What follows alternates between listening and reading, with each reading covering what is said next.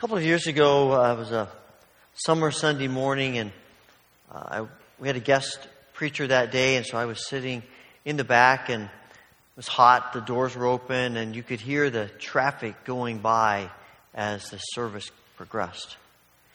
And um, as I listened to that, it, something came to my mind. I wondered, I wonder what the people driving by think about what we're doing. You know, see the cars in the parking lot, see the doors open. I wonder what they think about it. I suspect there are, probably are some who are saying, why would you do that when you can be out on a golf course somewhere? Or why would you do that when you could sleep in a little bit? Why would you go, why would you spend an hour or more in this hot, stuffy place with people that you may or may not like who, instead of sitting on your deck reading the newspaper. Why would you do these things? Why would you do that? And I've, I guess that for a lot of people driving by, if they thought about it, if they paid any attention to it, they would be asking the question, why do we do this? And it struck me that maybe that's not such a bad question for us to ask ourselves. Why do we do this? Why do we come together for worship every Sunday? Why do we participate in Bible studies and prayer groups? Why do we have Sunday school? Why do we do ministry for children and youth? Why do we do all of these things? Why do we practice the spiritual disciplines? Why, why do we do all the things that we do? I think there's a bit of that question that John is answering as he comes to the conclusion of the 20th chapter of his gospel. Now, this is, when you read the gospel, you get a sense that this is the conclusion. And then chapter 21 is sort of an addendum that after he finished that, he went, Oh, wait, there's one more thing I want to say. And then he tells the story of Jesus and the disciples catching fish and the, the end of it. But this, you get the sense, this is the, he's concluding what he's written. And what John says in verses 30 and 31 are that he is, he is sort of encapsulating everything he said before this way. Jesus performed many other signs in the presence of his disciples, which are not recorded in this book. But these are written that you may have believe that Jesus is the Messiah, the Son of God, and that believing you may have life in his name. He's saying, I have presented signs for you. Now, if you go back, we read the beginning, some verses from John chapter 1, where he sets the stage for all the rest of the gospel, and he begins by talking about who Jesus is. Jesus is God. Jesus is the Creator. Jesus is, is God in flesh. We, have never, we never were able to see God, but now we've seen Jesus, and we've seen God in all the fullness of His glory and truth. This is who Jesus is, and John spends the rest of the gospel fleshing that out. And he says here that he has, he's talked about signs. Now, I don't know exactly why John picks the signs that he does, because as he says, there were a whole lot more. at the end of chapter 21, he says, if everything that was written down could be written about Jesus were written down, there wouldn't be enough books in the world to contain all of it. I suspect that's hyperbole, but nevertheless, he's making the point. There's a lot of stuff that he could have written about Jesus, and he narrows it down. Most scholars would say he narrows it down to seven signs. And when you go through the book of John, there's the turning the water into wine at the wedding at Cana of Galilee. There's healing the royal official's son. There is the, the healing of the paralytic at Bethesda. There is the, uh, the feeding of the 5,000. Jesus walking on water. Jesus healing the man who was born blind. Jesus raising Lazarus from the dead. And, and John says, I've only given you these seven signs, but they ought to be enough. These signs ought to be enough. Now, this idea of signs is, is really an Old Testament idea. When you read about signs, it, it makes me think back to the passage we read in Genesis chapter 9, God, had, in chapter 6, God calls Noah, build an ark. I'm going to start all over again. And I'm going to flood the earth with water. And so Noah builds the ark and it begins to rain. And, you know, we've thought we've gotten a lot of rain over the last few weeks and the ground's pretty wet. 40 days and 40 nights of continual rain. And I have in my mind torrential downpour. such that after 40 days, the whole earth is flooded. And when it's done, and the, when the rain ends, and after months, the water recedes, and finally Noah and his family and the animals can exit the ark on dry ground, God says, All right, now I'm going to do something. I'm going to tell you something, Noah. I'm going to make a promise to you. I'm going to, have a, I'm going to set up a covenant with you. I'm never going to do that again. And here's the sign of my covenant. Here is the sign the rainbow I'm going to put in the sky. When I read that passage, I get the sense that that was the very first rainbow. I had a professor in college who was a scholar in the Old Testament, and he would be teaching away, and all of a sudden he would be looking out, look out the window, and he just stop. He might he'd stare out the window for two minutes, three minutes, four minutes, and we're all wondering what's going on, and we look out the window, and invariably there was a rainbow. And he was so in tune with this sign and the meaning of the rainbow that he just stopped whatever he was doing and just pondered it. Because when he looked at that rainbow, he understood, probably more, I'm sure, more than any of us sitting in that classroom, what that meant. The sign of the presence of God, the promise of God, the very nature and character of who God is, is in that rainbow. I think we probably take them for granted. It's a sign. It's a revelation of, of the nature and the character of God and the promises of God. And John says that these signs he gives to us reveal the nature and the character of Jesus. And he says the nature and the character of Jesus is that he is the long awaited one. The one that the prophets in the Old Testament and Moses and even all the way back to Genesis, all of these people, everything they've been talking about, Jesus is the fulfillment of it. And here are the signs. There are places in John where people come to Jesus and says, "You have to be the Messiah. What other signs could you give us?" To believe that He is the very embodiment, the very presence, God in flesh. And when we think about who God is, we look at Jesus. And John says, You believe that. That's what these signs are pointing you to, to believe that Jesus is the Messiah. Jesus is the one, and everything we know about God is embodied in Jesus. This is the very nature and the character of who God is. But he says to believe that is to understand that, that Jesus comes to give life. That God's intent from the very beginning of creation is to give life, to give, to give us a life of flourishing. This is what God intended for all of His children from the very beginning. When you read the book of Genesis, and human beings are created. God breathes life into them and He says, Now be fruitful, multiply, flourish. This is what He's talking about. I think we tend to think of life as being purely spiritual. And it certainly is that, but it's so much more than that. When God says to, to Adam and Eve, I want you to flourish, it's not just I want you to be I want you to be holy spiritual people, but he says, I want you to flourish in every part of your being. And isn't it interesting that the signs that John that John uh, writes about in the gospel on the surface really aren't even that spiritual?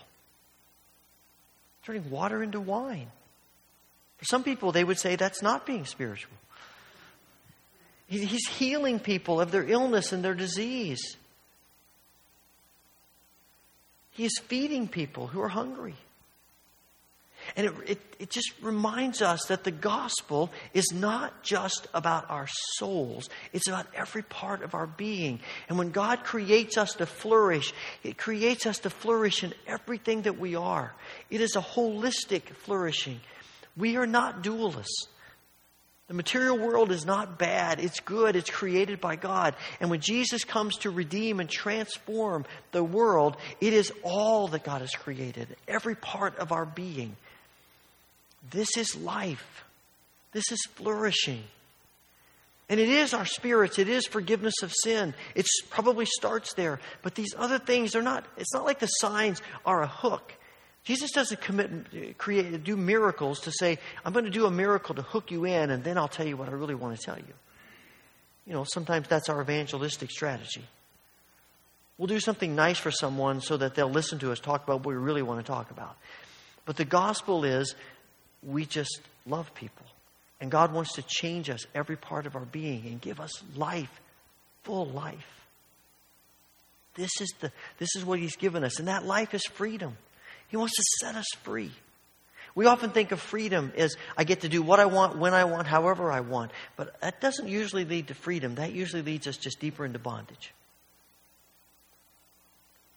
Because the freedom that, that Jesus comes to give is freedom from having to prove ourselves worthy. Because we know we're worthy in Him. It's, it's freedom that sets us free to love even people who don't love us. It's freedom to forgive even when we want to hold on to that hurt. It's, it's freedom to, to serve even when we realize we probably will be used and manipulated and trampled on. It is a freedom that's rooted in the resurrection, that God in Christ has conquered death and every other enemy, everything else about life, and we have freedom to just give ourselves away. It's freedom to be generous with what we have because we believe God supplies our needs. It's freedom to use our gifts and talents to help people because we believe that God is going to do more with those than we could ever dream possible. There is this freedom of just living and letting go. And it comes from Jesus. But the key element of that, John says twice here, is to believe. As we talked last week, to believe is not just mental assent, it is to engage ourselves. It's always thinking that leads to action. It's speaking that leads to action. And if it never leads to action, then we have to question do we really believe? I said you, as I said to you last week, I can tell you I believe the earth is round, but if I'm afraid to get on a ship and sail across the sea because I think we might fall off, you have to wonder do I really believe the earth is round? And if we say, I trust Jesus, but we aren't willing to be generous with what we have, we aren't willing to serve, we aren't willing to love, we aren't willing to risk, then we have to question do we really believe that Jesus is who he says he is? And John's talking about this kind of belief that risks, this kind of belief that's all in with Jesus. This kind of belief that's willing to be hurt because we believe Jesus is bigger than our hurts and our pains. A.J. Swoboda says that Scripture doesn't really distinguish between believing and trying. I think he's right. Because to believe is to try. To believe is to do something. To believe is to get involved. To believe is to risk. To believe is to stick out our necks. To act in some form. To try. We often think belief means we've got it all figured out. We have everything in a box, and now we'll proceed because it's safe. I would suggest that believing is never safe. But then the kingdom is never about being safe, it's about trusting Jesus.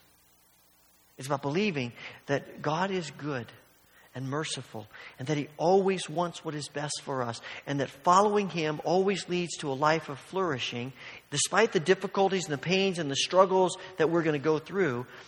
And not following him ultimately is going to lead us to destruction and death. And believing is trusting that is true.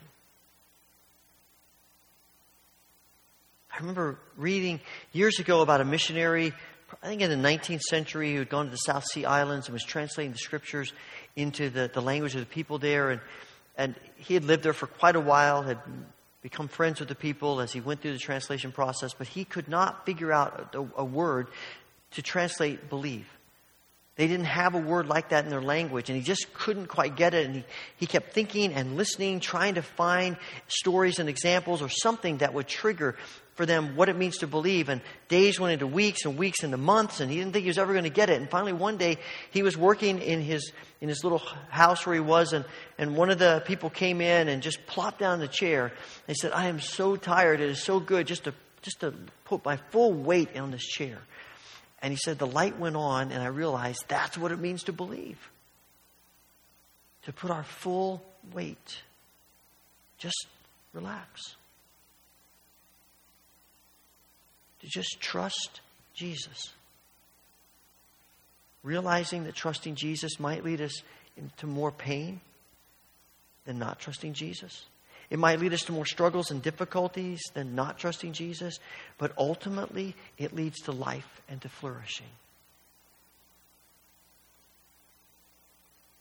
To believe. Scholars are divided about these two words, believe. Whether they are in the Greek language, whether they are present tense or aorist tense. And uh, they're actually split about 50 50. And you look at different translations, and you will get different, you'll, you'll see different translations of that back and forth. And the difference is, in the simplest of terms, if it's aorist tense, it means it's something that has happened, and then you see the ongoing results. So, for instance, yesterday we came and we worked around the church. That happened yesterday, but today we're still seeing the results of it. And we will for a while. It's a moment in time, it's an action in time that's done, finished. But the present tense has more of a, of a nuance of ongoing action. It, it's not just one moment and then you see the results, but it's, it's continuing to do the thing over and over and over again. So, in essence, we would say every Saturday we're going to come back and keep working on the church. I'm thinking, so it's a sense of you believe one time you have a one time moment of belief and then your life flows from that, or you, you are continually believing. And I'm wondering, why can't it be both? Maybe that was John's point. It's both. We have moments in our lives where we come to these forks in the road and we, we have to determine, and there are significant mile markers in our lives where we believe and it's about something specific. It might be our first encounter with Jesus. It might be uh, other encounters with Jesus, but, but there are these profound moments, the kind of moments that you, you journal about, the kind of moments that you write in your Bible about, the kind of moments that you never forget. But often we think those are the only things that we do about believing, when the reality is believing is a daily, moment by moment process. And I wonder sometimes if the most profound way to believe is in the day to day moments more than those monumental moments. I think they feed off each other. We need them both. But it's not enough to say, well, I had, a, I had an experience with God 20 years ago. As awesome as that is, the real question is, but are you having believing moments with God all the time? Because life presents us with opportunities to believe all the time. We never run out of them. It is that daily kind of believing that says, I don't, I don't know what life's going to bring, but I, I want, I'm going to try. My, my passion, my goal is to say yes to Jesus, to trust Jesus. And that is the pathway to life. There's one other turn to this passage that I want us to think about. John says, I presented these signs to you for the purpose of hoping to help you see Jesus in such a way that you will believe in a moment and day to day. And it strikes me that if the church is the visible presence of Jesus in this world, then perhaps the church now becomes the signs that point people to Jesus. That how we live our lives individually and corporately are signs to each other and to other people. This is what Jesus is like. This is what God is like. This is what the kingdom is like. And we live our lives individually and corporately in such a way that we are continually revealing Jesus and pointing people to Jesus, we become the signs because God in us gives us the privilege and the responsibility to help people see Jesus. How else will people know what Jesus is like unless they spend time with the people who follow Jesus? The church. So tonight, one of the things we're going to do, besides worshiping together, singing and praying and sharing, we're also going to spend some time thinking about what would it look like, what does it look like, what could it look like for the, us as the church, as this church, to be the signs that point people to Jesus. What we do corporately, what we do individually, what might that look like? How might we be signs? What can we do? What can we be? What can we say? How do we think? How do we shape ourselves together? That we might be signs that point people to Jesus.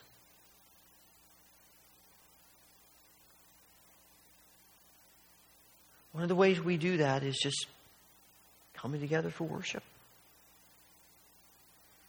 When people wondering what we're doing here, we are helping each other become better signs that do a better job of revealing Jesus. And we come to this table this morning both remembering what Jesus has done and looking to what Jesus has promised to do. And we come to this table recognizing that in some ways this is a sign, this is a, a profound, mystical, mysterious, in many ways, sign of our desire to believe because we know who Jesus is. We believe Jesus is who he says he is, and we want to live a life that exudes that belief and inspires that belief in each other and in other people. It is a table that invites us to remember the past and to give thanks for the present and the future. And so, my question for us today is do we believe? Do we believe enough that we are willing to take the responsibility and embrace the privilege of being signs that point people to Jesus. Father, thank you for this privilege and this responsibility.